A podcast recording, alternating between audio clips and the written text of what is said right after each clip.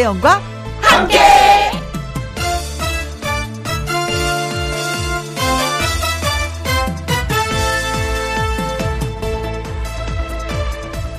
오늘의 제목 창문이 반짝반짝 창문 닦으세요. 이렇게 말하고 다니는 사람이 있었대요. 창문 닦으라고. 뭔 소린가 해서 물어보니 그 창문이 말이죠. 누구나 가슴에 갖고 있는 창 얘기를 합니다. 사람들은 각자 자기가 보고 싶은 방향으로 창을 내고 그쪽을 바라보며 살지만 그 창이 잘 보이도록 닦지는 않는답니다. 그래서 창 잘 닦으라는 거죠.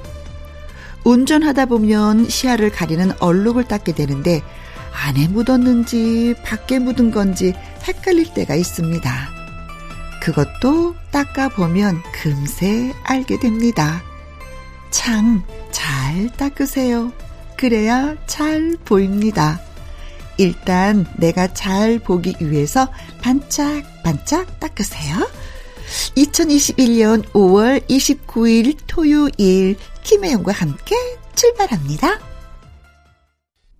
KBS 이라디오 매일 오후 2시부터 4시까지 누구랑 함께 김혜영과 함께 2021년 5월 29일 토요일 오늘의 첫 곡은 신영원의 작은 창이었습니다.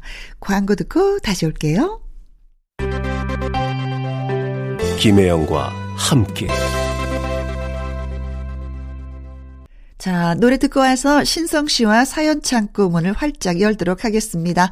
5679님의 신청곡이네요. 송대관의 덕분에.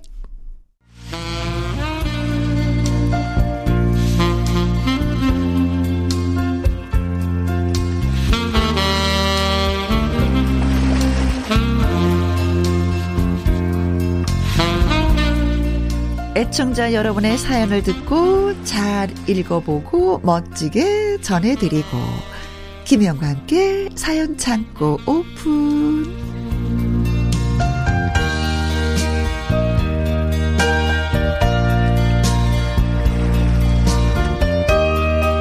사연 전해주는 남자 성. 어서 와요. 가수 신성 씨입니다. 환영합니다. 안녕. 띵동. 띵동 띵동 띵동. 띵동 띵동띵동띵동 여기가 들어와요. 여기가 김혜영과 함께 106.1로 맞나요? 네 어서 들어오세요 아, 네 사연 배달 왔습니다. 아이고 고맙습니다. 아이고 아이고 아이고 아우, 실제로 수고 많이 보니까 하셨어요. 실제로 보니까 정말 이쁘시네요. 갑자기 왜 그래? 쑥스럽잖아. 원래 이쁜데 또 그러니까. 아 반가워요. 네네. 어 어때요? 아버님 지난번에 그 화면을 통해서 보니까 파농사 쪽파 농사 지으시던데 그 수확을 다 하셨어요? 쪽파 농사는 벌써 끝났고요. 벌써 끝났구나. 지금은 이제 모내기 했습니다. 아, 근데 사실은 내가 좀 그런 거 있잖아요. 서울에서 활동을 하고 있지만 아버지가 농사를 짓고 계시니까 주말에 약간 쉬는 시간 있을 때도 집에서 쉬는 거 좀 미안할 것 같아. 어, 내, 내려가서 좀 도와드려야 될 것 같은 그런 마음이. 저는 항상 그런 마음을 갖고 있는데요. 어허. 좀 바쁜 스케줄 때문에 주말도 없었거든요. 아. 그래서요 어제 네. 제가 잠깐 시간이 남아가지고 어, 잠깐 내려갔다 왔거든요. 다녀오셨구나. 가가지고 또 맛있는 또 식사 이렇게 사드리고 올라왔죠. 음. 근데 사실은 아버님이 아 이거 우리 아들 장가 좀 보내줘요. 장가 좀 보내줘요. 말씀하시지만 너무나 잘하니까. 네. 이를 뭐 말은 그렇게 말씀 그렇게 하셔도 좀 안 가고 내 옆에 그냥 있었으면 이러다가는요. 하도 장가에게 꺼내가지고 응. 좀 이렇게 약간 코로나 19가 종식이 된다면 네. 중국에 있는 장가계를 좀 가야 될 것 같아요. 하도 장가 얘기 하셔가지고 아 네. 자, 아무튼 뭐 아버님이 건강하시니까 너무 많이 좋았어요. 네. 많이 아프셨었는데, 그쵸? 음. 네, 근데 지금 많이 좋아지셔가지고요. 그래요. 저도 너무 기분이 좋습니다. 음, 네. 그것이 또 아들의 힘이 아닌가라는 생각 해봤습니다. 효도를 너무나 잘하고 있었어. 진짜 멋졌어요. 네.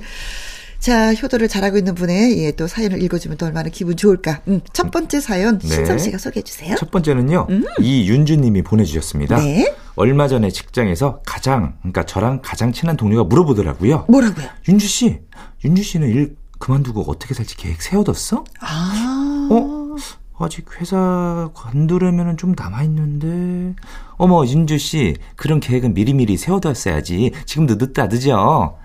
나는 회사 관두면 제빵 배워서 베이커리 할까 생각 중이야. 어. 제빵은 나이 들어서 배우면 손목이 무리가 간다고 하긴 하던데, 우리나라 사람들 빵 싫어하는 경우가 없다, 없더라고. 어쩌고 저쩌고 막 이렇게 그렇죠. 떠들더라고. 빵 싫어하시는 분 별로 없어요. 네. 네네네. 그래서 저는 일 그만두면 어 뭐 그때 가서 생각하자. 사실 이것도 아니에요. 하루하루 살기 바빠서 음. 은퇴 계획 세워본 적이 없더라고요. 그날 그날 충실한 게. 그렇죠. 음. 네. 남편한테 물어보니 본인도 고민이라고 하네요. 음. 100세 시대인데 다른 아이를 찾아서 해야지 시니어 일자리라도 찾아봐야지 않을까 그러면서요. 네. 몇 번 이직을 하다가 지금 회사에 자리 잡고 쭉 일해왔고 별일 없음 다닐 때까지 다니다가 그만둘 것 같아요. 네. 은퇴 계획이 쉬는 계획이라기보다 다른 일을 찾아 나서는 시작인 것 같아서 힘들 것 같기도 하고 기운이 좀 빠지기도 하네요. 그러다가 궁금해졌습니다. 네. 연예인도 하나의 직업인데 두 분은 이 일을 언제까지 하고 싶으세요? 자신의 일을 진심으로 사랑하시겠죠? 그 이후에 어떻게 살아가야 하는가 이것도 고민해 보셨나요? 이렇게 보내주셨습니다. 아, 저희는 진짜 고민이 많죠. 그쵸. 네네. 저희는 어떻게 보면은, 어, 직장인이 아니기 때문에 더 불안한 직업이에요. 그렇죠. 어, 일이 들어오면 하고, 없으면 안 하고. 맞아요. 어, 어. 그래서 하, 저도 가만히 한번 좀 생각을 해봤었는데 네. 과연 내가 가수를 안 한다면 뭘 해야 될까? 어. 근데 좀 그래서 방송하시는 분들이 투잡하시는 분들이 많아요. 맞아요. 어, 방송은 진짜 내가 좋아서 하는 거지만 이게 경제적인 어떤 뒷받침이 되지 않는 직업이기 때문에 네. 또 하나의 직업을 갖고 계신 분들이 좀 많이 계시긴 해요. 음, 우선은 저는 어찌됐든 제가 지금 가수잖아요. 음. 저는 가수라는 직업을 어, 목이 안 나올 때까지. 그때까지 돼. 그렇죠. 그때까지 해보고 만약에 그때 가서 가수를 못 한다 치면 어허. 혹시라도 제가 능력이 있다면 네. 어 저는 그러니까 노후 자금이라고 하죠. 음. 딱돼 있다면은 여행을 다니면서 아. 그러니까 못 갔던 여행을 좀 다녀보고 싶고 네. 좀 풍류를 즐겨보고 싶어요. 막 낚시도 하고 뭐 등산도 해보고 네. 예 그런 계획이 어. 좀 저는 네 근데 어쨌든 100세 시대면은 우리가 한 그 직장을 한 뭐 최소한 65세까지 다닌다 하더라도 그 긴 시간을 놀아야 되는데 네. 그냥 놀 수만은 없는 거예요. 경제적인 뭐 뒷받침이 돼야지만이 놀 수 있는 건데 네. 그냥 있는 거 까먹고 사는 건 힘들어. 뭐가 들어오는 이- 뭐가 들어와서 까먹는 게 낫지. 없는 거 통장 있는 거 쏙쏙 빼먹으면 그게 그렇게 뭐 크게 크게 표시가 난다고 어르신들이 그렇게 말씀하시더라고요. 근데 저는 그래서 음. 네네네. 생각하긴 돈 안 드는 걸 생각했어요. 저는 약간의 그 시골로 내려가고 싶어요. 시골이요. 네. 음, 그래서 텃밭 한 10평 정도 가꾸면서 열평이 어. 열평도 꽤 큽니다. 그래서 저는 네. 거기서 가꾸면서 이제 먹을 거 좀 생산을 해야 되니까. 아, 약간 자급자족. 그렇죠. 네. 어. 저는 그런 계획을 갖고 있는데 아직 받은 땅은 또 없네요. 아니, 왠지 근데 굉장히 잘 어울리실 것 같아요. 왜냐면 가끔가다 저한테 그러시잖아요. 강원도 가서 산나물 좀 뜯어왔어 그러시잖아요. 저는 그래서 그거를 지금 생각해 보고 있어요. 사실은 저쪽 동네에서 이제 라디오 그만둘 때 제주도에서 1년 살기 하려고 했었거든요. 음. 제주도 1년 살기요? 예, 네. 하려고 했었는데 이제는 다시 이제 KBS에서 일을 하면서 그 이제 계획은 이제 무산이 돼 버렸는데 음. 어쨌든 이제 KBS에서 그만둬도 저는 이제 제주에서 1년 살기는 한번 해 보려고 해요. 아, 그럼 그쪽에 혹시 뭐 이렇게 좀 알아놓은. 음. 아니 없어요. 없어요? 네, 지인이 아는 지인이 있다는 게 큰 힘이죠. 음, 음. 그 혹시 그 지인 찬스 저도 좀 쓰면 안 되겠어요? 지인 찬스 좋죠. 근데 음 정년퇴직 하시는 분들도 미리미리 고민하시는 분이 많이 계시더라고요. 근데 고민을 하는 만큼 뭔가 빨리 자리를 잡는 게 있어요.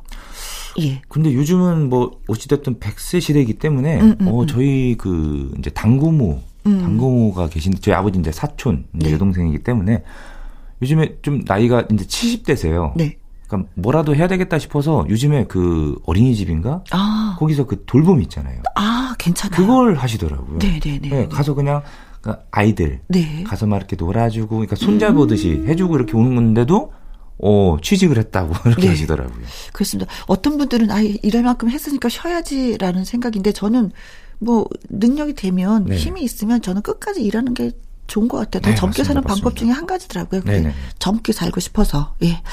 자, 어떤 계획을 갖고 계시는지 아무튼 실천하시고 계획을 잘 짜시기 바라겠습니다. 네. 이 에란의 노래 들려드릴게요. 백세, 백세 인생. 인생. 아, 이번에는 제가 사연을 읽어 드리도록 하겠습니다. 네. 아이디 주주맘님의 사연이에요. 음. 우리 딸이 가르쳐 준 말인데요. 요즘 줄이니, 요리니, 그런다면서요. 주식 초보 줄이니, 요리 초보 요리니. 어린이란 단어를 붙여서 이렇게 어떤 분야에서 초보자들을 말하는 거래요. 저는 농린이가 될 예정입니다. 시어른 두 분이 사시던 시골집 정리하시고 큰 형님 댁 근처로 이사 가기로 하셨거든요. 네. 여보, 우리가 텃밭 걷어보자. 그랬더니 농부의 아들로 자란 남편은 처음에는 고기를 절레절레 저으면서 싫다고 하더라고요. 얼마나 귀찮은 게 많은 줄 알아? 아, 일 키우지 말어. 하, 누가 이겼냐고요? 제가 이겼습니다. 조그만 텃밭을 저희가 관리하기로 한 건데요. 그동안 로망이 있었어요. 내 손으로 사부작 사부작 키운 농작물을 수확해 먹는 기쁨. 주변에 내가 키운 거야 자랑하면서 나눠줘도 좋을 것 같고 나물 따고 채소 심고 물 주고 보람도 있고 재미있을 것 같고 마치 육아를 다시 하는 기분? 상추, 고추 심어져 있는 거 따다 먹기도 했습니다. 아직 저희가 본격적으로 관리하는 건 아니지만 앞으로 감자, 토마토 맛있는 거 다 심어서 먹으려고요. 주변에 물어봐도 대체 농사를 왜 짓고 싶은 거냐고 텃밭 귀찮지 않냐고 어 제가 희한하대요. 회사 다니고 애들 키우는 것만으로도 힘들지 않느냐고요. 시골은 주말에 가면 되는 거고 저는 그게 다 자연이 주는 힐링을 몰라서 그런 거라고 생각합니다. 음. 그렇죠.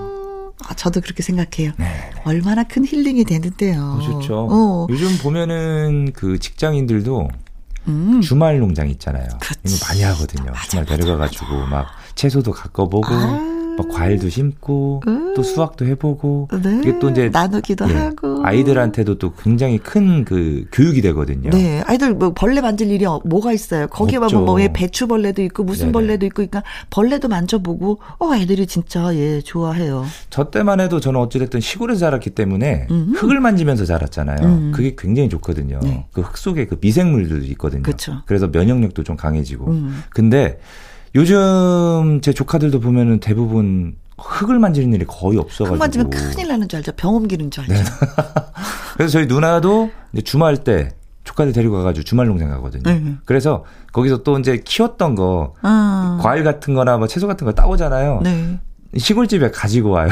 우리가 키우는 근데 아이들이. 흙을 보고 흙을 만지고 뭔가를 심어보고 이렇게 자란 아이들은 나이가 들어서도 어 흙을 좋아해요. 당연하죠. 네, 흙에 살리라. 네. 이렇게 되는 거예요.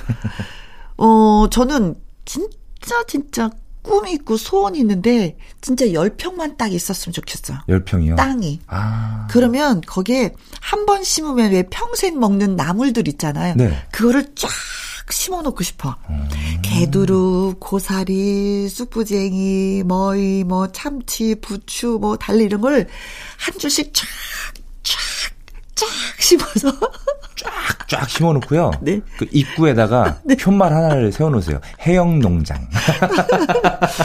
저는 그게 진짜 제 소원인데 그게 안 되는 거예요. 음, 음. 아직 그 심을 땅이 땅이 없으셔- 없는 거예요 아. 지금. 네. 음. 사람이 좀 땅이 있어야 땅땅거리면서 살거든요. 그렇죠. 진짜 저는 다른 데는 이렇게 눈빛이 애가 왜 이렇게 흐리멍텅 하다가 나무를 뜯으면 눈이 반짝반짝 반짝반짝 옆에 있는 사람이 그래요. 야 혜영아 너 다시 봤다. 그래서 왜요? 야 눈이 너 반짝거리고 있어. 나무를 뜯더니 저 그, 런 아이거든요. 그 조만간 10만이 되시는 거 아니세요? 어? 땀을 봤다 이러면서 막. 난 예? 그래서 예. 신섭 씨가 너무 부러워. 아빠한테 가면은 네. 왜 그런 거잖아요. 파도 막 이렇게 하고 뭐 같이 도와주는 그게 그렇게 좋을 수가 없어요. 근데요, 저는 그림을 보면서 제가 힐링을 하잖아요. 안 해봤던 사람들은 음, 음. 어찌됐든 그런 로망이 있잖아요. 뭔가 키워보고 싶은 로망이 근데 있는데. 저는 키워봤잖아요. 근데 저는 시골에서 살았기 때문에. 어려서부터 도와드렸잖아요. 하기 싫어요. 나는 아, 진짜예요, 진짜. 많이 하지 않고 적당히 네. 했었나 보다. 조금 했었나 보다. 저희 엄마도 이게 텃밭이 조금 있었거든요. 네. 근데 그게 너무 행복했었어요, 저는. 음. 그래서 그 기, 추억이 아직도 있어서 그 땅만 보면 뭘 이렇게 심고 싶은 거예요. 어, 저 아파트 앞에다가도 뭐 심어놨잖아요. 네네네. 가서 몰래 몰래 감나무도 하나 심어놨고요. 네. 그리고 또 다른 것도 몇 가지 이렇게 심어놨어. 아파트 단지에다가. 음, 음. 저희 큰 누나도 이제 주택에 사는데 음, 음. 옥상에다가 음, 음. 그 화분 네모난 거 있잖아요. 거기다가 뭐 고추도 심고 어, 대파도 심고 맞아, 맞아. 뭐 채소 여러 가지 뭐 상추 이런 거 심어 가지고 네. 그걸 또 이제 저한테 산 찍어서 저한테 보내 줘요. 네. 이만큼 컸다고. 어. 그래서 아니 좀 그 집에 있을 때 평소에 좀 좀 도와주지. 어. 어? 지금 와서 뭐 이거 키웠다 자랑하냐고. 그래요. 저는 오늘 사연 주신 주주맘님 마음 100% 이해합니다. 어머, 같이 하고 싶은 생각이 드네요. 어. 왜냐하면 내가 길렀기 때문에 음. 이거 믿고 먹는 믿고 먹는 아, 예 채소랑 이런 거기 때문에 맛이 달라. 그럼요, 맛이 먹으면서 네네. 더 많이 떠들어. 맛있지, 맛있지. 누가 했다고? 엄마가 했지. 그치, 그치, 맛있지, 맛있지. 네, 계속해서 예, 어 많은 거 다양한 걸 예, 먹거리를 키워보시면 어떨까 싶습니다. 네. 자, 우리 신성 씨의 노래 띄워드릴까요? 사랑의 금메달. 금메달. 김혜영과 함께 사연 창고 가수 신성 씨와 함께하고 있습니다. 다음 사연은 홍수경 님이 보내주셨는데요. 예, 소개해 네, 주세요. 시작하겠습니다. 네. 안녕하십니까. 운동하기도 싫은데 운동을 해야 하는 사람입니다. 음. 기운도 없고 의욕도 없고 재미도 없고 일하고 들어오면 전선을 아주 그냥 확 뽑아버린 것처럼 음. 기계 전원이 꺼지듯 잠이 들고 제가 생각해도 제 건강이 그리 좋진 않다는 게 느껴지는 거예요. 오. 나이 들어서 그런가 했더니 운동을 안 해서 그런 거라고. 네. 운동을 해서 체력을 키우면 된다고 하더라고요. 음? 지금과는 다른 삶이 펼쳐질 거라나? 아이고야, 기분 좋은 얘기 해주셨네. 네. 그런데 저는 평생 운동이랑은 담을 쌓고 살아왔어요. 학창 시절 애들이랑 공놀이 하라고 체육쌤이 자유 시간을 자주 주셨거든요. 네? 근데 저는 그것조차도 싫었습니다. 아. 아, 그냥 저 그늘에 있는 의자에 가서 누워 있으면 안 되나? 별명도 오죽하면 숨쉬는 돌멩이였습니다. 숨쉬는 돌멩이. 달리기도 100m 오래 달리기 가릴 것 없이 전부 꼴찌는 저였죠. 네. 빠르게 달리는 애들 보면서 어, 잘 뛰네. 그래, 먼저 가. 전 그냥 제 속도로 달렸습니다. 체력장 등급도 진짜 최악이었고요. 네. 커서도 뭐 이런 제가 운동을 했겠어요? 그러게요. 자신은 없지만 이제부터라도 천천히 시작해봐야 될 것 같아요. 음. 혜영 언니는 운동 좋아하세요? 아이고. 자기 관리 똑 부러지게 잘할 것 같아요. 혹시 이 운동 했더니 정말 좋더라. 어. 이렇게 추천해 줄 만한 것도 있나요? 이렇게 보내주셨네요. 아, 근데 운동은 진짜 하기 싫어요. 하기 싫어. 진짜 하기 싫은데 해야지 되니까 어쩔 수 없이 하는 건데. 네. 그쵸? 네네. 어, 하고 나면 또 뿌듯하면 또 있어요. 하기까지가 이렇게 힘이 들어요. 저도 진짜요. 10대, 20대 때는 어우, 왜 운동을 왜 할까? 건강하니까 운동 네. 안 해. 10대, 20대는 잘 안 해요. 근데요, 제가 이제 30대 후반이잖아요. 네. 체력이 떨어지는 게 보이면서, 음. 이거는, 야, 나도 살아야겠구나. 나이 먹어서 와, 이거는 내가 잘 걸을 수 있으려면은 지금부터라도 응? 뭔가 체력 관리 해놔야겠구나. 그렇죠. 이걸 느끼는 거예요. 그렇죠. 네. 저 같은 경우도 운동을 한45 넘어서 했을 것 같아요. 요즘에 이렇게 등산하는 거 보잖아요. 네. 젊은 사람 없어요. 다 50 넘으신 분들이 등산을 하는 거지. 그때 이제, 아, 운동을 해야 되겠구나. 관리를 해야 되겠구나. 아, 내가 뭐, 이렇게 뭐가, 몸이 좀 찌뿌둥하고 뭐가 좀 안 되는구나. 네. 이리 사시는 거거든요. 제가 한번 등산하면서 진짜 놀랬던 게 뭐냐면요. 저도 되게 힘들었거든요. 너무 가파른데 음. 약간 조금 다리가 불편하신 한 60대 후반 정도 되시는 어르신이, 예, 어르신이 딱 올라오신 거예요. 올라오시더니 딱 하더니 어 이러면서 막 산, 어. 뭐그 기운을 막 받으시는 거예요. 그랬더니 어. 제가 물어봤어요. 아니 어르신 다리도 굉장히 불편하시고 하던데 어, 어 진짜 대단하시네요. 물어봤더니 내가 젊었을 땐 진짜 튼튼했다고. 음. 근데 한번 쓰러지고 나니까 음흠. 내 몸을 진짜 소중히 해야 되겠다는 그런 느낌으로 진짜 열심히 등산을 하셨대요. 그렇죠, 그렇죠. 와, 진짜 네. 그분 제가 음. 박수 한번 쳐드렸어요. 아니 진짜 건강을 한번 잃어보신 분들은 그 건강의 소중함을 알기 때문에 더 네. 관리를 철저하게 하는데 네. 아파보지 않은 분들은 그걸 잘 모르니까. 모르죠. 어쨌든 지금 젊으니까 힘이 있잖아요. 그 그러죠. 힘으로 예. 예. 그냥 사시는 거야. 그래서 저희 아버지도 음. 뇌경색을 쓰러지셔가지고 못 그렇죠. 걸으셨었잖아요. 맞아요. 근데 걷기 시작하면서 아버지도 이 걷는다는 음, 그 행복 네. 그거를 너무 소중하게 느껴가지고 맞아요. 지금도 아침 10시만 되면 항상 계속 동네 위까지 1시간 정도를 계속 걸으세요. 사실은 걷는 게 얼마나 행복한 건지 몰라요. 저도 이제 걷지 못할 정도로 많이 아팠기 때문에 네. 어, 텔레비전을 보면서 가수 뒤에서 춤추는 분이 가장 부러웠어요. 백댄서요. 백댄서가 제일 부러웠어. 와, 걷는 것 넘어서 저렇게 춤을 추다니. 그렇다고 얼굴이 비치는 것도 아닌데 저렇게 열심히 열정적으로 춤을 추다니. 네네. 그분들이 가장 내가 아팠을 때 부러웠던 분이에요. 어. 근데 제가 이제 음 이분은 운동을 하면 어떤 것을 하는지 추천을 해달라고 하셨잖아요. 네네. 근데 갑자기 운동하면 좀 힘이 드는데 제가 했던 것 중에 한 가지가 뭐냐면 네. 걷는 거예요. 맞아요. 걷는 게 제일 좋아요. 그냥. 걸어요. 네. 걷다가 약간 좀, 어, 걷는 거에 대해 탄력이 받잖아요. 그러면 살짝 살짝 뛰는 거예요. 음. 막 달리기 아니라 옆에 사람이 걷는 속도의 그 띵. 어떤 건지 알죠? 네. 두 사람이 같이 걸어가는데 한 사람은 걸어가면 나는 살짝 살짝 뛰는 거야. 약간 경보 수준. 그렇죠. 네네네. 그게 저는 운동이 많이 되더라고요. 어, 힘도 들지 않으면서 네. 그러다 가다가 좀 약간 좀 쉬고 또 걷다가 다 또 살짝 살짝 또 이렇게 경보식으로 뛰는 거. 그게 저는 굉장히 도움이 많이 되고 그렇게 해서 결국 저는 달리기 그 마라톤도 5km 뛰었어요. 오, 그렇게 해서. 5km를요? 네. 오, 대단하시다. 그게 되더라고요. 오. 저는 진짜 중학교 때 빼고는 마라톤을 안 해봤거든요. 오. 그러니까 저는 약간 조금 스피드한 걸 즐겨가지고 그래서 제가 늘 말씀드렸던 건 이제 자전거 타는 거. 네. 네. 음. 근데 어쨌든 다리에 힘이 있어야지 운동을 하는 거기 때문에 다리 힘 기르는 게 가장 중요한 것 같아서 저는, 걷기와 예. 그 정도 폴짝폴짝 떼어주는 거 그걸 저는 강력하게 예, 예, 추천을 합니다. 특히 운동하기 싫어하셨던 분들도 네. 이렇게 시작하면은 다리에 힘이 생기면 뭐든지 다 하고 싶어지거든요. 저는 갑자기 이런 얘기 하니까 이런 게 너무 재밌는 게 생각이 나요. 뭘? 그, 왜 그, 약간 그, 사람들이 이제 결혼을 할 때 물어보잖아요. 음. 어. 능력이 좋아? 약간 이런 거 물어보는데, 약간 조금 그 연세 좀 드신 이제 분들이 네. 이제 소개팅 받는다고 하면은, 제일 먼저 듣는 얘기가, 잘 걸어? 이런 말씀, 제가 여기서 들었는데 너무 웃긴 거예요. 잘 걸어? 이런 거 있잖아요. 기본 체력이 되냐 네. 이거죠. 그만큼 진짜 건강이 중요해야. 음, 예. 그렇습니다. 그렇습니다. 건강해야 모든 걸 다 할 수 있는 거. 음. 그러잖아요. 진짜 내가 이런 것도 실패하고 저런 것도 실패하고 정말 나 죽을 것 같아. 그래도 어떤 어르신이 그래요. 그래도 건강만 하면 뭐든지 다 이룰 수 있다고. 맞아요. 음, 그런 말씀, 참 위로의 맞습니다. 말씀을 맞습니다. 해주시는데 건강 챙깁시다. 네, 네. 챙기십시오. 네. 자, 그래서 박상민의 헬스 클럽의 아가씨. 자, 다음 사연은 제가 소개해 드릴게요. 네. 4504님이 보내주셨습니다. 혜원님, 언니도 아들 키우시나요? 어, 전 딸만 그렇죠, 둘인데. 딸만 어, 둘. 어, 어. 이유가 있어서 어, 왜죠?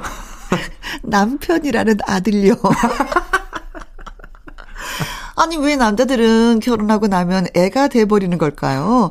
연애 시절에는 듬직하고 기댈 수 있는 오빠인 줄 알고 반했는데 아 마지인 저는 남편의 성숙한 모습이 좋아서 결혼한 거거든요. 네. 근데 요즘 제가 살고 있는 걸 보면은 이건 아주 예, 사기 수준입니다. 남편한테 사기 당했다고. 남편은 진짜 엄살 대마왕이에요. 어, 엄살 대마왕. 어, 나이 들수록 더하면 더했지 덜하진 않습니다. 같이 앉아서 TV를 보고 있는데 갑자기 남편이 어, 어, 자, 어, 여, 여보, 여보, 어, 나 다, 다, 다리가 왜 이렇게 아프지? 어, 어, 저린 것 같기도 하고, 어, 혈액순환이, 어, 이게, 이게 문제가 있나? 그래서 제가 그랬죠. 아니, 자세를 그렇게 하고 앉아있으니까 그렇지. 쥐난 거잖아. 무슨 혈액순환이야. 똑바로 앉아봐. 농담 같으시죠? 아니요, 실합니다. 컨디션이 조금만 안 좋아도 큰 병 걸린 건 아니냐 의심하는데 문제는 주변 사람들을 들들들들 볶는다는 피곤해요, 거예요. 피곤해요. 음. 그러다 실제로 감기만 걸려도 아이고 나 죽네 나 죽어 몸살도 아니면서 자리에 들어놓습니다. 그러면서 물 떠달라 밥 가져달라 약 달라 안 해주면 얼마나 또 삐지는데 어머 나 삐지는 거 너무 싫어하는데 운동하다가 작은 상처라도 나면, 어, 아, 너무 따가워. 아, 쓰라려. 아, 쓰라려. 그럼 제가, 아유, 그거 연고바르면 금방 낫잖아. 하고 말을 하잖아요. 그럼 남편이, 내가 다치든 말든 관심이 없다는 거야? 그러면서 또 삐지는 거 아니야? 저는 아까도 말씀드렸다시피 맞이라 그런지 호들갑 떨진 않아요. 웬만한 건 저 혼자 알아서 처리하고 참는 편이라 아파도 알아서 병원에 가고 약 챙겨 먹고 뭐 그렇습니다. 그래서인지 남편이 더 이해가 안 가는 겁니다. 아, 참, 우리 남편은 막내 아들이에요. 아, 막내. 음, 첫째와 막내의 만남 추천하고 싶지 않습니다. 아니, 우리 남편만 그럴 수도 있겠죠. 음, 어딘가엔 듬직하고 어른스러운 막내도 있겠죠. 그쵸? 하셨습니다. 어. 저희 남편도 막내인데, 어, 그렇게 뭐, 듬직하고, 그, 어른스럽고. 예, 남편분도 좀 그렇죠. 어리광을 좀 이렇게 부리시나요? 좀 막내는 이상하게 네. 막내 티가 나요. 그래요? 저는 우리 남편한테 진짜 실망했던 게 뭐냐면, 어, 저 아버님 산소에 형제들이 네. 이제 쫙 갔어요. 그러면 이제 풀을 뽑지 않습니까? 벌초를 그렇죠. 하잖아요. 네. 음, 벌초를 쫙 하는데 뭐 아주버님들이 열- 너무 열심히 하시는 거예요. 아, 풀을 뽑고 하는데 안 해요? 조 카랑 네. 큰 나무가 있어요. 산소 옆에. 네. 그 나무 아래서 게임기를 들고 게임을 하고 있더라고요. 그래서 나는 내가 풀을 뽑다가 아니 저 아저씨가 지금 뭐 하는 거지? 어, 그, 조, 게임기도 조카 거였어요. 조카 걸 어, 뺏어서 하는 뺏어서? 삼촌이야. 어. 나 진짜, 진짜 실망했잖아. 아, 저런 모습이 막내구나. 아, 냅둬요. 그러는 거예요, 또. 아. 저도 막내거든요. 네, 막내죠. 장남이면서 막내인데 아, 근데 어른스러워요, 신성 씨는. 근데 저는 약간 좀 애늙은이 같다는 소리 진- 굉장히 많이 음, 들어봤어요. 어, 어, 어, 어. 근데 가끔가다 좀 장난칠 때는 음, 음. 약간 저도 막내끼지 좀 장난기가 좀. 약간 네, 있을 네, 때는. 네, 네, 네. 근데 듬직하잖아. 네. 근데 뭐, 이분이 그러셨잖아요. 첫째 막내의 막, 막내의 만남은 이제 추천하고 싶지 않다 그랬는데, 이제는 뭐, 아들 하나고 딸 하나고 막 이런 분들이 너무 많아서 맞으면서 막내잖아요. 네, 네. 만날 수밖에 없어. 만날 수밖에 근데요, 어, 제가 봤을 땐 남편분이 약간 조금 애정 결핍도 좀 있으신 것 같고. 없어. 어, 그래요? 사람을 정복받고 싶은? 그리고 건강 점절증도 좀 있으신 것 같아요.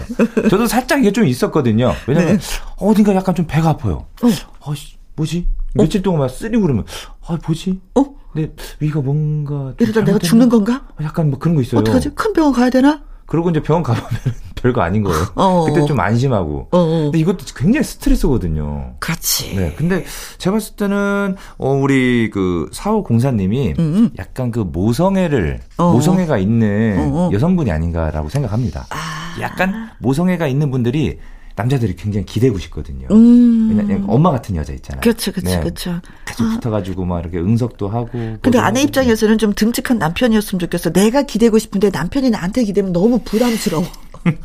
너무 부담스러워. 어, 왜 있잖아요. 남편이 알아서 척척척척 뭔가 좀 알아 해 주는 거. 네. 근데 여자가 알아서 해야 되는 거. 이거 진짜 골치 아프거든요. 음, 음. 아, 그래서 언니는 아들을 키우시나요?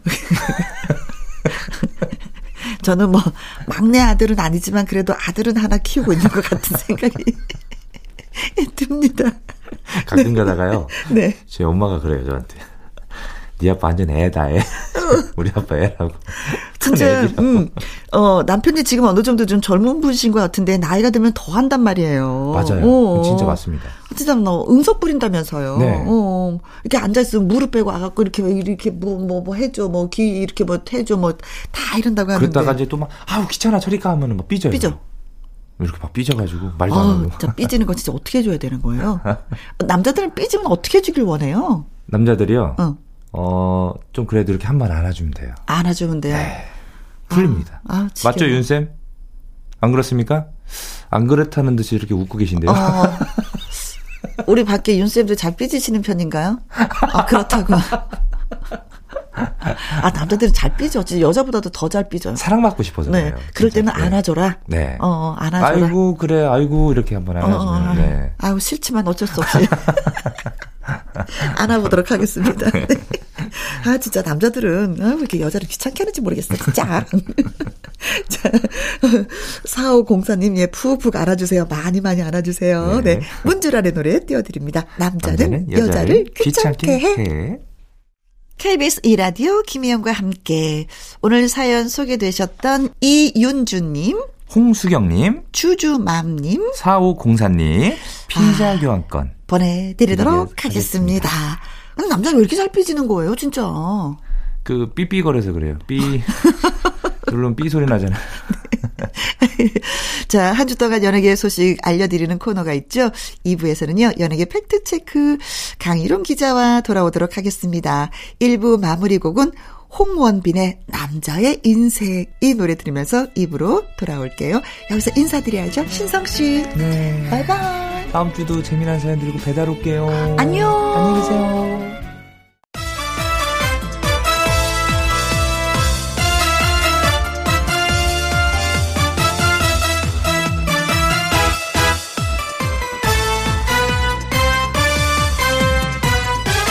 김혜영과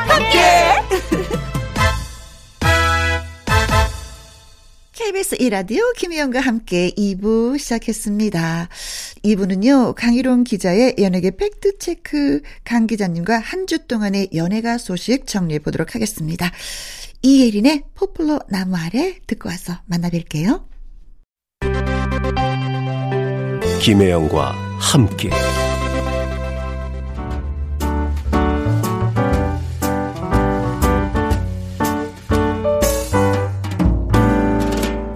김혜영과 함께해서 드리는 선물입니다. 이태리 명품 구두 바이네르에서 구두 교환권, 발효 건강 전문 기업 이든 네이처에서 발효 홍삼 세트, 오직 생녹용 유풍열 건강에서 참진 녹용즙, MSM 전문 회사 미스 미네랄에서 이봉주 마라톤 유황 크림, 대한민국 1등 건강 기능식품 에버 콜라겐에서 에버 콜라겐 인앤어 플러스, 마스크 전문 MSK 인더스트리에서 슈클린 KF94 마스크 일동 코스메틱 브랜드 퍼스트랩에서 미백 주름 기능성 probiotic setup 상쾌한 아침 전략 페이펄에서 세계의 선택 RU21 20년 전통기업 예인 수산에서 해물 그대로 팩 온 가족 세제 컨센서스에서 세탁 세제와 섬유 유연제 튼튼한 모발의 비법 모두 유래서 한방 샴푸.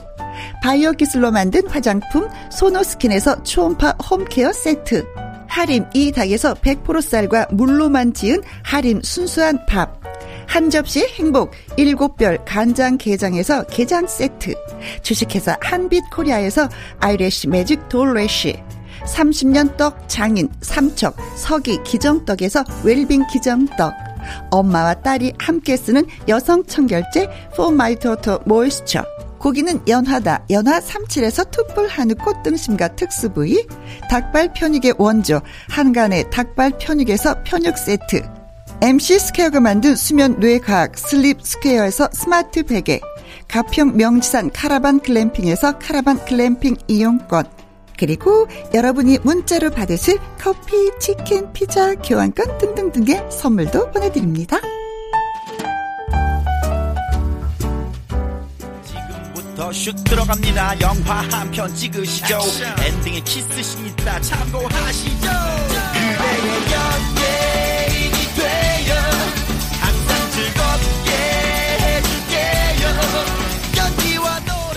일주일 동안 어떤 연예가 뉴스가 있었나 궁금하셨다면 저희와 함께 하시죠. 연예계 팩트 체크.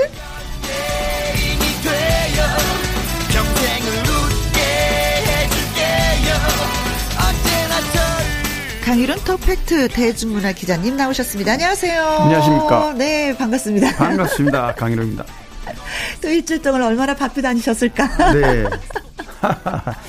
뭐, 마, 늘 말씀드리지만, 어, 그 뭐, 별로 하는 거 없는 것 같은데도, 네. 어, 이렇게 보면 굉장히 바쁘게 왔다 갔다 했어요. 음, 그러게요. 어, 그런 거 보는데 바쁘면 저는 좀 차가 있어야 된다라고 생각을 하거든요. 아, 근데 네네. 강 기자님은 그냥 또 대중교통을 이용하시면서 다니시더라고요. 네. 그게요, 제가, 어, 방송을 이제 가끔 출연하잖아요. 네. 근데 이제 뭐, 여기도 라디오도 마찬가지지만, TV 같은 경우 생방을 좀 해요. 근데 생방을 가면 정확하게 그 시간을 가- 데려다 주는 데는 지하철밖에 없더라고요. 제가 여러 번 실험을 해봤거든요. 아. 네네. 택시도 타보고, 예를 들면 뭐, 어, 종편 채널 두 군데를 들면 동시에 잡힌 날이다 그러면, 네. 택시로는 감당이 안 되더라고요. 아. 정확하게 끝나고 이렇게 짜투리 한 2, 30분 사이에 이동할 수 있는 해주는 거는 지하철밖에 네. 없더라고요. 하기야 뭐 주차 공간이 또 요즘에는 이제 만만치가 네, 주차하는데 않거든요. 시간 걸리고. 주차하는데 네. 시간 걸리고 또 왔다 갔다 하고 네. 뭐 아, 그래서 대중교통이 더 능률적이다. 네. 그런데 대중교통을 어, 이용을 해보니까 네. 이제는 오히려 대중교통이 편해져서 차를 가지고 다니는 게 불편해요. 아, 그러시구나. 어쩌다가 이제 뭐 한 번씩 차를 가지고 나올 때가 있, 지 않습니까? 그러면 네. 이제 주차하고 이런 걸 예전에는 그게 당연한 걸 생각했는데 음. 지금 그렇지가 않더라고요. 하기야 뭐 주차만 좀 자유롭고 좀 편하면 모든 분들이 다 끌고 다닐 수 있을 거예요. 그죠? 어, 그래서 그러셨군. 어쩐지 똑똑해 보이셨어. 자, 이제 토요일에 만나는 강유론 기자 연예계 팩트체크 애청자 여러분이 궁금해 여기시는 연예가 소식이라든가 강 기자님에게 묻고 싶은 질문을 홈페이지 게시판에 올려주세요. 그렇다면 이 시간에 소개도 해드리고 저희가 선물도 보내드립니다.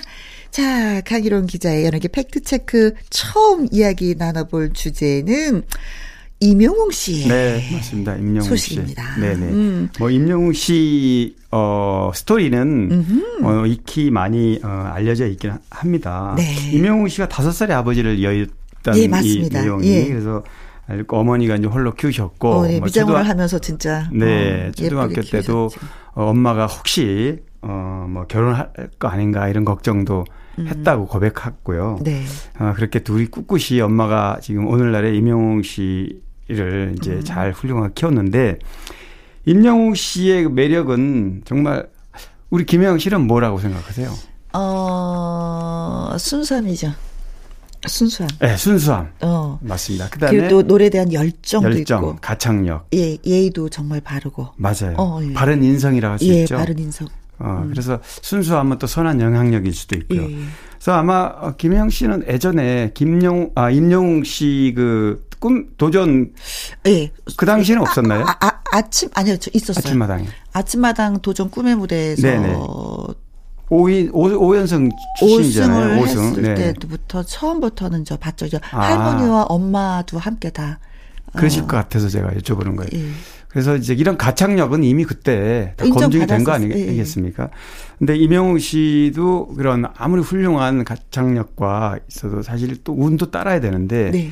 좋은 프로그램이 된 거죠. 이명, 이명웅 씨한테는. 그렇죠. 트로트 오디션 프로그램을 거치면서 어떤 대중성이라든가 이런, 네. 그런, 어, 대중적 인지도를 상승시켜서 지금 아마 뭐 이렇게 얘기하는 사람도 있어요. 나훈아 이후에 스타성이나 대중적 어, 어떤 예. 인기도는 맞습니다. 나훈아 이후에 예. 어, 이명웅 씨가 최고 아닌가 이렇게 말하는 분들도 있습니다. 네, 사실 또 그렇게 또 어, 네. 기도 하고요. 네. 예. 그래서 이, 이거는 이제 뭐 어, 나훈아 씨라든가 남진 씨 시대하고 비교할 수는 없지만 지금은 SNS 시대 아니겠습니까? 음. 네. 근데 지금은 여러 가지 인기도를 보면 이게 객관적인 수치가 나옵니다. 음. 뭐냐면 어 임영웅 씨 유튜브가 네. 채널이 공식 유튜브 채널이 8억 3천이 넘었어요. 8억 여- 우리나라 인구가 얼마인데? 네. 이제 뭐 누적 조회수지만 사실 8억, 1억 넘기도 1억 넘는 쉽지 않은 일이거든요. 근데 8억이에요. 예, 그래서 또뭐 어, 유튜브뿐이 아니고 네. 뭐 브랜드 평판 지수 같은 경우도 보면 압도적이에요 임영웅 씨는. 네. 뭐 지금은 이 브랜드 평판 지수가 워낙 어, rising star. 음. 트로트 오디션을 통해서 거친 그 rising star들의 대세이다 보니까 네. 기성 가수들은 순위도 없습니다 거의. 음. 근데 2위가 영탁 씨인데요. 네. 지난 4월에 한국 기업 평판 연구소가 그 공개한 트로트 가수 브랜드 지수를 보면 네. 임영웅 씨가 800만이 넘고 이- 어 영탁 씨는 400 한 절반 정도 네, 됩니다. 네, 네, 네. 뭐 나머지 순위도 쫙 있긴 있는데 그만큼 어 어떤 인기도나 음. 대중적 인지도가 압도적이라는 건데요. 어 임영웅 씨의 이런 모습 때문에 팬심이 절대 흔들리지 않는 것 같아요. 이것도 역시 콘크루트, 콘크루트 네, 네, 네. 팬심이라고 팬심이라고 또 그렇게 표현을 해야지 하죠. 되는 네. 건가요? 네. 네. 그 인기는 진짜 뭐 하늘을 찌르죠. 근데 네. 뭐요 TV 조선하고 이제 9월 달 되면 계약이 끝나는 거잖아요. 맞아요. 예, 9월 끝나고 10일 날. 나서도 또, 네. 어, 자, 뭐, 어마어마한 또, 계약이. 네, 다른 데로 또 잊어간다는 음. 얘기도 있고 공식화되지는 않았지만 네. 아무튼 뭐 어머님이 참 많이 키우면서도 기도도 많이 하셨고 할머니 역시 너무나도 기도를 많이 하면서도 이렇게 키워주신 것 같고 네. 그에 맞게끔 너무 또 성실하게 잘 성장을 해줬고 네. 어, 힘든 와중에서도 그래도 막 꿋꿋하게 한번 살아보려고 그 야밤에 그 추운 날도 군고구마를 팔았던 그것이 너무나도 저는 예쁘게 예, 느껴졌었거든요. 예, 맞아요. 근데 지금도 너무 예쁘게 잘 성장해서 진짜 네, 예, 그런 모습들이. 예. 똑같이 이렇게 어려운 시- 어, 과정을 거쳐서 스타덤에 오른 많은 스타들 중에서도 유독 음. 네. 임영웅 씨가 돋보이는 이유인데요. 네. 어, 뭐 호사다마라고 그러는데 임영웅 씨가 그런 인기 상승 가도에 서 있는 도중에 음. 뭐 얼마 전에 그 실내 흡연 담배 아. 흡연 논란이 있었잖아요. 예, 예. 네, 본인은 그 부분에 대해서 뭐 정중하게 정말 어, 진심으로 사과를 했고 음. 네. 어, 앞으로도 다- 그렇죠. 성숙한 음, 사람이. 되겠다고.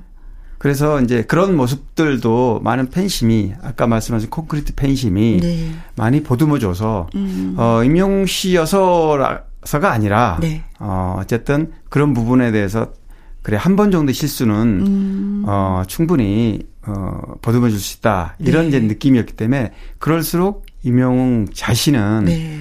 더어 겸손하게. 더 겸손하게, 겸허하게. 더 음. 겸허하게, 더 조심스럽게 이렇게 활동해야 된다는 걸 명심해야 되지 않을까. 네. 그 원래는 담배를 폈는데 수년 전에 담배를 끊었대요. 네네네. 어, 네. 끊는 과정에서 좀 약간 참기 힘들 때가 있잖아요. 그래서 이제 전자담배로 어. 돌렸는데 네. 뭐 연기도 안 나고 뭐 그래서 해롭지 않아서 그냥 폈다 고 그렇긴 하지만 그것도 그래도, 해서는 안 된다 고 그러죠. 네, 그래도 예, 또 조심조심 해야죠. 음. 자, 여기에서 이명옥 씨의 노래 한 곡에 들어보도록 하겠습니다. 이제 나만 믿어요. 알았어요.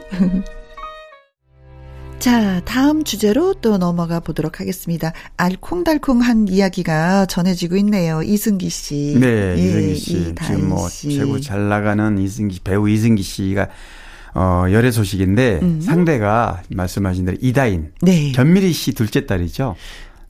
어, 그래요? 어, 그럼요. 견미리 씨 첫째 딸이 이유비 씨고 둘째 딸이 이다인 씨인데 어, 두 딸 다 어, 연기 지금 활동하고 있고. 어, 그렇구나. 네, 그래서 더욱더 예. 화제가 됐고요. 네. 어, 이다인 씨도 2014년에 배우 데뷔한 이후로 꾸준히 매년 드라마에 네. 어, 출연하고 있고요. 뭐 이승기 씨는 어, 17년 전에 2004년에 내 여자라니까라는 이 노래, 노래. 뭐 엄청 폭발했던 가수잖아요. 그렇죠. 18살에 데뷔했는데 음. 그 이후에는 뭐 예능 예능 스타로 또 드라마. 배우로 최근에는 뭐 찬란한 유산 베가본드 마우스 이런 드라마를 통해서 네. 이승기 씨가 정말 완전히 멀티플레이어로 음. 연예계에서는 뭐 최고 지금 반열에 지금 서 있는데 그렇다 보니까 아무래도 어 열애 소식에 더 관심이 네. 뜨거워질 수밖에 한동안 없죠. 그 엄마들 사이에서는 아이고 이승기 같은 아들 좀 낳아야 되는데 이승기 같은 아들 좀 낳아야 되는데 그렇게 많은 엄마들이 또 예, 부러워하는 또 아들 중에 또한 사람이었거든요. 그렇죠. 네. 그만큼 이제 욕심나고 탐나는 예. 사익감이라는 아, 너무나도 또 얘기인데 반듯하고 똘망똘망하고 예의도 있고 하니까 네. 네. 맞습니다. 아 네. 뭐. 이승기 씨가 이제 뭐 물론 이제 지금 열애 중이고 불과 6개월 작년 말부터라니까 네. 6개월 됐는데도 결혼 얘기도 주변에서 나와요. 네. 왜 그러냐면 이승기 씨가 이단 씨하고 사귀면서 어 이승기 씨 할머니한테 소개를 직접 인사를 시켰고 네. 또 견미리 씨하고 이유비 언니한테도 음. 또 이승기 씨를 소개를 했다 그래요. 네. 그렇게 양가 부모나 가족들의 소개를 하면 음. 이건 단순히 뭐 열애를 벗어서 그렇죠. 이승기 씨가 어린 것이 아니라 나, 그 나이가 나이가 지금 것이 아니라 34살 이네. 네, 나이가 35이죠, 우리. 나이로. 네. 예. 장가 갈 때가 지났죠. 뭐 지났을 수도 있고 네 딱 뭐 정년기라고 할 수 있죠 요즘에는 오, 네. 이다희 씨도 뭐 92년생이니까 또 적은 나이는 아닙니다 음. 뭐 맘먹기에 따라서 이제 서른 가까이 됐기 때문에 네. 뭐 다섯 살 차이 딱 뭐 좋은 커플인 것 네, 같아요 아직까지는 뭐 알아가는 관계이기 때문에 좀 더. 지켜봐 주세요. 물론 그렇습니다. 또 네. 인터뷰를 했던데, 네. 네. 음, 잘 됐으면 좋겠네요. 잘 네. 될것 같은 그런 느낌도 있어요 네. 네. 어, 견미리가 부러워. 그래요 미리야. 자, 그리고 뭐 전속 계약이 또 만료가 돼서 네. 그렇죠. 5월 5월 5월 예, 지- 최근에 네, 만료됐어요. 만료됐죠. 네, 음. 됐는데 뭐 그래서 혹시 전속 계약이 만료돼서 소속사에서 뭐 어, 열애 소식을 푸른 게 아니냐 이런 얘기도 있었어요. 근데 제가 알기로는 그런 건 아닙니다. 네. 왜냐하면 뭐 연예계에서 통상 물론 소속사가 이렇게 울타리 해주는 건 맞아요. 울타리로 그렇죠. 네. 어, 든든한 배우랑 아티스트를 해주죠. 그런데 이제 그 울타리를 벗어나는 순간 이제 기자들이 그 울타리 안에 있을 때는 좀 이렇게 어, 좀 이렇게 감싸고 있다가 네, 진짜 홀라서기를 하는 거죠. 네, 홀로서기 하면은 이제 뭐 울타리가 없어졌으니까 모든 것이 다 노출되는 네, 거니까. 네, 뭐 그런 부분으로 볼 수는 있겠지만 인위적으로 뭐 이런 음. 그건 아니고. 네. 네. 그러지는 않을 거라고 제가 믿습니다. 네. 자, 이승길 씨, 음, 좋은 소식 들리길 바라겠습니다.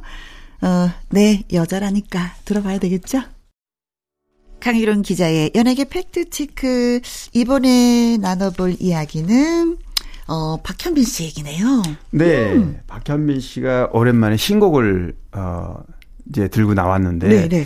어, 오늘 그 신곡 음원 공개를 해요. 오늘 6시에. 어, 예, 예. 방송되고 나서네요. 네, 그렇습니다. 그래서 어 박현빈 씨는 뭐 트로트 오디션 프로그램에 계속해서 등장했고요. 네. 뭐 레전드급이라고 얘기할 수는 없지만 그래도 어 트로트 가수 중에서는 장윤정, 어 박현빈으로 이어지는 트로트 열기를 이렇게 확산시키고 음. 네. 덥히는 어떤 수훈갑이라고 보기 때문에 음. 지금 뭐 트로트 오디션 이후에 이제 트로트가 대세 장르가 되긴 했지만 네.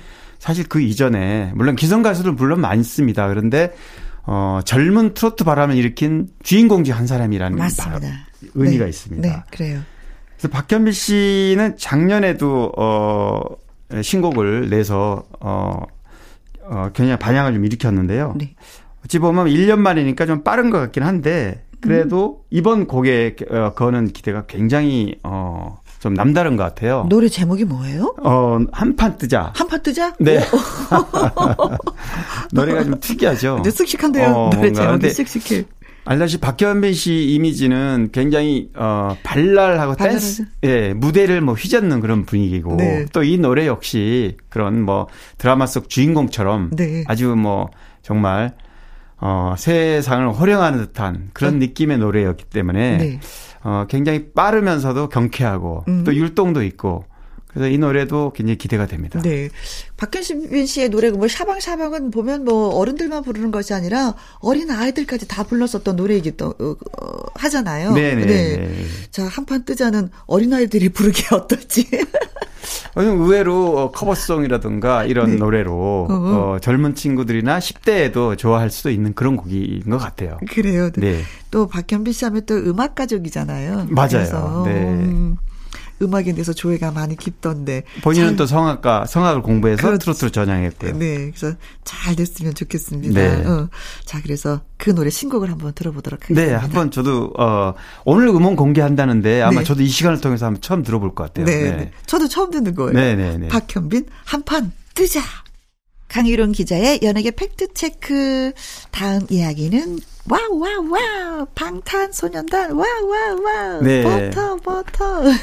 어, BTS가 이 프로그램에서도 3월 달에 어 어, 뭐뭐 수시로 3월 달까지 네. 사실 우리가 뭐 상을 많이 기대했었잖아요. 네. 뭐 세계 최대 어 사- 미국의 3대 음악상으로 꼽히는 네. 이제 어, 빌보드. 예, 빌보드를 비롯해서 막 어, 그래미 어워즈. 예, 그래미 어워즈도 있고요. 아메리칸 뮤직 아메리칸 어워즈. 어워즈 이게 3대 어, 음악상인데 요번이 요번이 빌보드였죠. 예, 어. 예. 그래미가 3월 달에 이제 무산돼서 좀 아쉽긴 했는데 음. 이번 빌보드에서는 사관왕을 했어요. 그래서 어 세상에. 역시 BTS는 네. 뭐 세계적으로 네. 이 탄탄한 아까 콘크리트 얘기했는데 정말 네. 콘크리트 그 어떤 열기가 네. 계속 이어지는 것 같은데요. 어 사실은 지금 버터라는 신곡을 발표를 했어요. 얼마 전에 네. 21일 날 발표를 했는데 음, 어이 정말 역시 BTS입니다. 다이너마이트가 어 4일 만에 어 2억 뷰 돌파할 기록이 있어요. 작년에 4일 만에 1억이 아, 예. 그건 어마어마한 거잖아요. 시 간으로 따지면 4일 12시간인데요. 네. 어, 이번에 버터 신곡은 4일 하고도 11시간을 그 시간을 단축, 그러니까 이제 기록, 자체 기록을 또 깼습니다. 또 깬 거예요. 2억 뷰 돌파하는데 지금은 물론 어 2억 한 3천만 음. view 이상 지금 어, 가, 지금 보고 네. 있는 조회수가 지금 나오고 있는데 어 사실 이런 정도면 음. 어 다이너마이트가 작년에 어, 발표 이후에 현재까지 한 8개월 됐거든요. 네.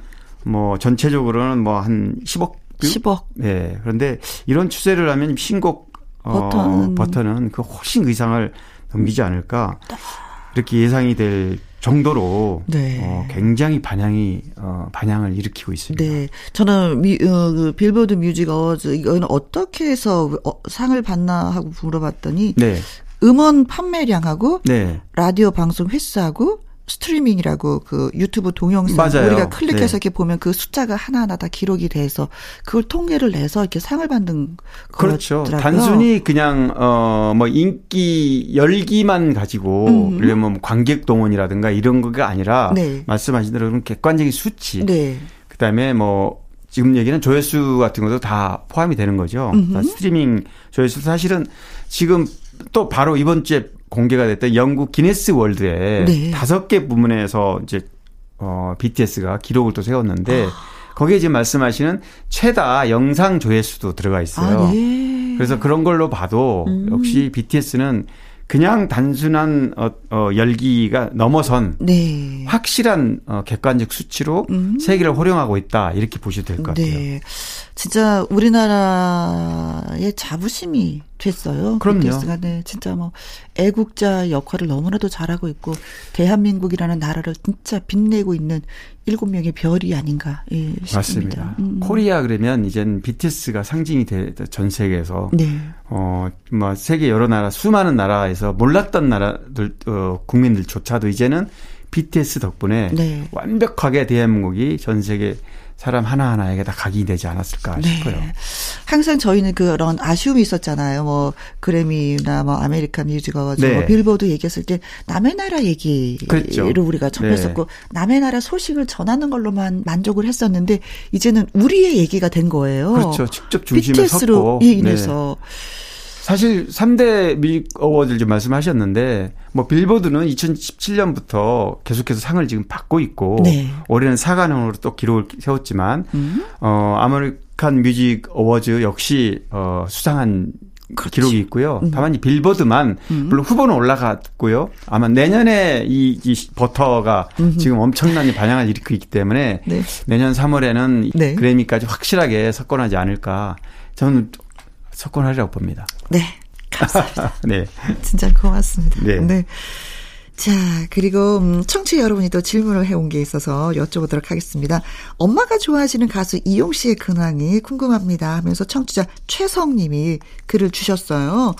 어, 저도 그래서 이용 씨에 대해서 이렇게 한번 근황이 어떤가 하고 찾아봤는데 너무나도 깨끗하게 모든 것이 정리가 돼버렸어요. 근황을 어. 알 수가 없더라고요. 아, 그래요? 네. 뭐 이용 씨는 지금 10월은 아닌데 음, 항상 해마다 10월만 되면 10월 말 가장 라디오. 많이 나오는 10월의 네. 마지막 밤. 전 국민이 한 번씩 꼭 듣습니다. 네, 이 노래가 맞아요. 네. 83년에 나온 노래인데 이 노래는 음. 아마 지금 뭐 30년 뭐 40년 가까이. 돼가는데도 계속해서 이 노래는 10월만 되면 또 음. 사실 10월에 한 번 들으면 뭔가 좀 이렇게 와 닿는 게 있어요. 그렇죠. 그런 거 있잖아요. 저희가 우스갯소리로 1년에 꼭 한 번은 듣고 넘어가는 노래가 이용의 잊혀진 계절. 맞아요. 그것도 이제 10월에. 네. 물론 뭐 다른 어 계절에도 들을 수는 있지만 네. 그만큼 상징적인 곡이 됐다는 겁니다. 네, 이용 씨. 맞습니다. 그래서 이제 이용 씨는 뭐 데뷔는 81년 그 국풍 81. 80일. 네. 여의도 이 광장에서 맞아요. 여의도 광장에서. 지금은 이제 공원이 됐지만 공원, 예. 그때는 시멘트 바닥이었잖아요. 그렇죠. 네. 그래서 거기에 무대를 세워 놓고 어, 이 국풍 80일, 이제 국풍이라는 이런, 어, 행사를 가졌는데, 그때가 이용 씨가 25살이었죠. 네.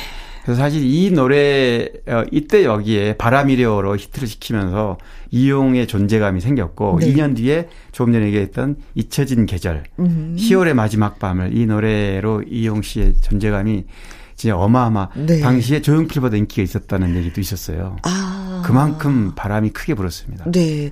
그때 당시 MBC와 KBS 10대 가수상을 아, 다 휩쓸었어요. 조, 조용필 네. 씨가 다 휩쓸었을 때 네, 네. 이용 씨가 한 번 또 예, 탁 시대상을 그렇죠. 받은 적이 있었어요. 네, 네, 그때가 네. 바로 80년대 초. 80년대 초, 예, 예. 80년대 중반까지 그렇게 뜨겁게 어 정말 네. 대단했던 이용 씨도 역시 있던 스캔들에는 음, 음, 음. 어 이용 씨는 그때 이제 도피성 네. 해외로 어 미국으로 이제 떠났죠. 그리고 네. 공백을 갖고 돌아왔지만 그게 원죄가 돼서 어, 이렇게 다시 재기하는 데는 좀 쉽지 많이- 않았습니다. 네네네네. 그렇습니다. 뭐 그 이후에도 꾸준히 뭐 가요 무대라든가 뭐 열린 음악회라든가 이런 노래를 어 활동을 했지만 음. 그렇게 대중이 확 이렇게 보듬어주는 그런 어, 기회는 없었던 것 같아요. 네, 네, 그렇습니다. 자, 그리고, 음, 어, 또. 한 이지연 분- 씨. 네, 이지연 씨. 바람아 멈추어다오 부르시던 분, 요즘 어떻게 지내시는지 하면서 청취자 0186님이 글 주셨습니다. 음. 네. 이지연 씨는 지금 미국에 살아요. 네, 맞아요. 네. 이지연 씨도 잠깐 배경을 얘기하면 데뷔는 이제 80년대 후반에 했는데 87년도에 맞아요. 기억이 나요. 예, 87년에 데뷔를 했어요. 어, 그 이유가 내겐 아픔이었네. 뭐 이런 노래로 히트를 했고요. 네. 어, 사실 뭐 이지연 씨 그러면 바람만 멈추어다오. 이 음. 노래가 이제 간판 노래인 거죠. 네. 근데 이지연 씨가 어 데뷔 이후에 정말 책받침 스타로 뭐 이미연, 최수지, 이상아, 청순함의 아. 청순함. 대표적이죠. 고교생 가수로 데뷔를 해서 그야말로 정말 청순의 뭐 하이라이트라고 할수 네. 있었는데요. 네, 이 이지연 씨가 데뷔하게 된 이유가 유현상 씨 때문이었어요. 아, 네. 예, 유현상 씨가 이지연 씨를 데뷔를 시켜줬었어요. 아, 그리고 약간 이렇게 매니저 역할도 하다가 데뷔 직후에도 라디오에서 이렇게 예, 예, 이렇게 예. 많이 소개도 했고 노래도 예. 들려줬을 것 예, 같아요. 네. 기억이 나요. 네. 그리고 이제는 90년대인가 언제 이렇게 결혼을 하면서 저 연예계를 아주 이지연 씨가 떠나버리고 네. 그리고 미국을 가서. 음식점 맞아요. 미국에 가서 이제 요리 공부를 했는데 아, 예, 예. 어, 미국인 남편과 결혼도 하고요. 네. 그래서 이제 프랑스 요리 학원을 다니면서 요리에 이제 심취해서 음. 실제로 굉장히 어 예를 들면은 뭐 조지아주 요리 대회에서 1위를 했다든지 네, 실제로 맞아요. 미국에서 그 셰프가 돼버렸죠. 맞아요. 음. 셰프, 유명한 셰프가 됐고, 또 실제로 본인이, 어, 아, 스타다큐프라는 프로그램에 네. 또한번 소개가 됐었어요. 음. 그래서 거기에 이제 그 근황도 알려지고 그랬는데, 언론 마켓 대표로 네. 남편하고 같이 식당을 운영한다는 소식이 이제 마지막으로 음. 전해졌었죠. 네. 어, 뭐, 요리사로 사업가로 뭐, 미국에서 더 열심히 살면서 한국 음식을 알리는 것이 또 목표 중에 네. 또한 가지다라고 또. 인터뷰했는데, 네. 아, 어딜 가나, 어딜 가나, 한국 사람은 한국의 그 맛을, 그쵸, 네. 음, 또 셰프이기 때문에 맛으로 한국을 또 알리고 있습니다. 맞아요. 음, 지금은 아틀란타에 살고 맞습니다. 아틀란타에서. 네, 네. 전해드립니다. 자, 이지연의 노래 듣습니다. 파라마 멈추어다오. 가수의 인생 히트곡 시간입니다. 나의 히트곡, 나의 인생곡. 가수의 근황과 함께 히트곡 당시 behind 사연과 함께 소개해 주시겠습니다. 자, 오늘의 주인공은 서지오 씨입니다. 서지오 씨 돌리도. 네. 네. 어, 얼마 전에 김혜영과 함께도 네, 출연해서 아하. 노래 어찌나 시원시원 이렇게 잘 부르는지. 이 노래도 직접 했어요. 네. 아, 이 노래는 약간 댄스가 이렇게 골반 안무도 있고 해야 되는데 음흠. 살짝 살짝 했어요. 그래요. 서지오 씨, 아, 서지오 씨는 이제 떼- 트로트 가수이긴 한데 네. 원래 강변가요제 출신이다 보니까 그러게요. 예, 발라드로 출발을 했고 음. 또 트로트가 익숙하지 않았대요, 처음에는. 음흠. 사실 뭐 어, 바- 가수로 강변가지 이후에 데뷔를 하긴 했는데 네. 트로트로 데뷔하기 전에 결혼을 하면서. 가요계를 떠났고 네. 한 7년간 공백을 가졌는데요. 네. 어, 뭐 이혼하면서 이제 아, 다시 가요계를 복귀했고요. 네. 하면서 이제 트로트를 이제 어, 전향을 하게 네. 됩니다. 아, 근데 노래는 진짜 예, 그날도 와서 노래를 하는데 어찌나 시원시원하게 잘하는지 이게 MBC 신인가요제에서도 금상도 받았고 또 네, 강변가요제에서도 입상을 했기 때문에 네. 그런지 그 실력은 아직도 여전하고 목소리도 카랑카랑하고 그렇죠. 어, 가수가 노래 잘하면 더 이쁜 거죠, 그렇죠? 네. 그 몸, 그러니까 보통 이제 춤을 못 추는 사람은 뭐, 어, 몸치라 그러잖아요. 네. 근데 이제 그 반대라고 보시면 돼요. 네. 또 서지효 씨는 부산여대 어, 무용과를 나와서 음, 음. 본인이 이런 본인 노래 아까 이런 뭐 골반 안무니 네. 뭐 이런 손 비비기라든가 돌리도의 또 상징적인 본인이 안무한 거잖아요. 만다 본인이 만들어 가지고 네. 어 그런데 또 서지효 씨 얘기를 들어보니까 처음에 이 노래가 자기 인생곡이 되긴 했지만 네. 굉장히 속상했다 그래 이 노래를 부르라 어? 그럴 때 왜요? 어떤 면에서? 왜냐하면 이 노래 가사가 보면 네. 어, 첫눈에 뿅 갔다고 나 없이는 못 산다 죽자 살자 매달린 요놈의 사랑아. 근데 이런 표현이 단어가 아. 본인은 좀 수줍고 좀 약간 진지하고 이런 성격상 그런데 네. 뭔가 좀 가볍고 네, 네. 단어가 뭐 네. 사실 단어가 대중이 좋아하면 되는 건데 음. 본인은 그렇게 생각했대요. 그래서 좀 속이 상했는데 작곡가 박현진 씨가 네. 아니다. 대중 가수가 좋아하는 걸 어, 불러야지 어. 가수가 좋아하는 걸 불러서 대중 인기 가수가 되는 게 아니다. 가수가 좋아하는 거 부르면 너무 어려워요. 그러니까 자기 취향에 맞는 걸 하게 되면 자기 스스로 도취돼서 네. 그런 경우도 많거든요, 실제로. 네. 근데 이제 그래서 생각을 바꿨다는 거고요. 음. 그래서 기왕에 노래를 하는 거 그래서 네. 자기가 적극적으로 어. 안무 같은 걸 개발해 가지고 섹시한 이런 골반 안무 같은 것도 하고 말씀하신 대로 시원한 창법에 화려한 그런 어떤 몸짓으로 네. 무대에 서서 네. 이 노래를 히트시킨 거죠. 아무튼 그 뭐 지나고 보니까 대중 팬들의 기준으로 노래를 부르는 게 답이더라라고 네. 또 어, 얘기도 맞아요. 저도 그 얘기를 어 서지호 씨를 통해서 듣고 보니까 네 가수들이 맞는 것 같아요, 그게요. 맞아요. 팬이 원하는 그런 네, 쪽에 포커- 포커스를 맞춰야 인기를 얻는 거고 네. 그냥 자기가 좋은 노래만 부르면 인기하고 관계없이 네. 그냥 언더에서 자기 노래 그쵸. 하시면 되는 거고 음흠. 이런 것 같아요 결론이. 네, 그렇습니다. 근데 이 노래가 어 나온 지가 참 오래됐는데 이게 10년 만에 역주행을 했어요. 바로 김희재 씨 때문인데 아. 김희재 씨가 이 노래를 어 그런데 김희재 씨가 어 그냥 부른 건또 음. 아니더라고요. 김희재 씨가 어렸을 때 아카시아라는 곡을 서지호 씨 과거의 노래를 부르고 네. 어 가요 어 이런 어 행사에 나와서 뭐 노래를 불렀는데 어려서부터 이제 친하게 지냈었는데 이 노래를 김희재 씨가 불러서 네. 이모 조카 사이로 지내왔던 그런 사연도 또 밝혀 얘기를 했어요. 아, 네. 그래요. 그래서 진짜 이모냐, 진짜 조카냐 했더니 그건 아니고요. 그건 아니지만 때 부모님도 서로 잘 아는 그런 예, 맞아요, 맞아요. 조카와 이모 네, 네. 사이다라고 네. 예, 말씀을 해주셨는데 어쨌든 좋은 사이가 계속 유지되어 있으니까 네. 서로가 득이 되고 그럼요. 예, 도움을 받고 하는 경우가 된 것 같습니다. 네. 음, 아무튼 그 골반 안무는 좀 예뻤어요. 그리고 서조 씨 같은 경우 운동을 워낙에 꾸준히 꾸준히 하다 보니까 몸매도 아직 뭐 어, 예, 네, 예, 예, 역시 예. 자기 어 관리를, 같아요. 잘해서 네, 더 예뻤던 것 같습니다. 자, 강기론 기자의 연예계 팩트 체크. 애청자 여러분이 궁금해 여기신 연예가 소식이라든가 강 기자님에게 묻고 싶은 질문을 홈페이지 게시판에 올려주시면 이 시간에 소개도 해드리고요. 선물도 보내드리겠습니다. 오늘 소개되셨던 최성님 그리고 0186님에게는 저희가 커피 쿠폰 보내드리도록 하지요. 자, 강기론 기자님 오늘 너무나 또 수고가 네. 많으셨어요. 아이고 고생하셨어요. 네, 다음 주말에 또 만나요. 네. 고맙습니다. 자, 서지호의 돌리도 전해드릴게요. 김희영과 함께 내일 일요일에는요, 가수 요요미 씨와 1부에서 사연 창고 열고 2부에는 박성서 음악 평론가와 함께 주말의 띵곡으로 찾아옵니다. 조승구의 신나는 하루. 이 노래 전해드리고 저는 내일 오후 2시에 다시 오도록 하겠습니다. 지금까지 누구랑 함께? 김혜영과 함께.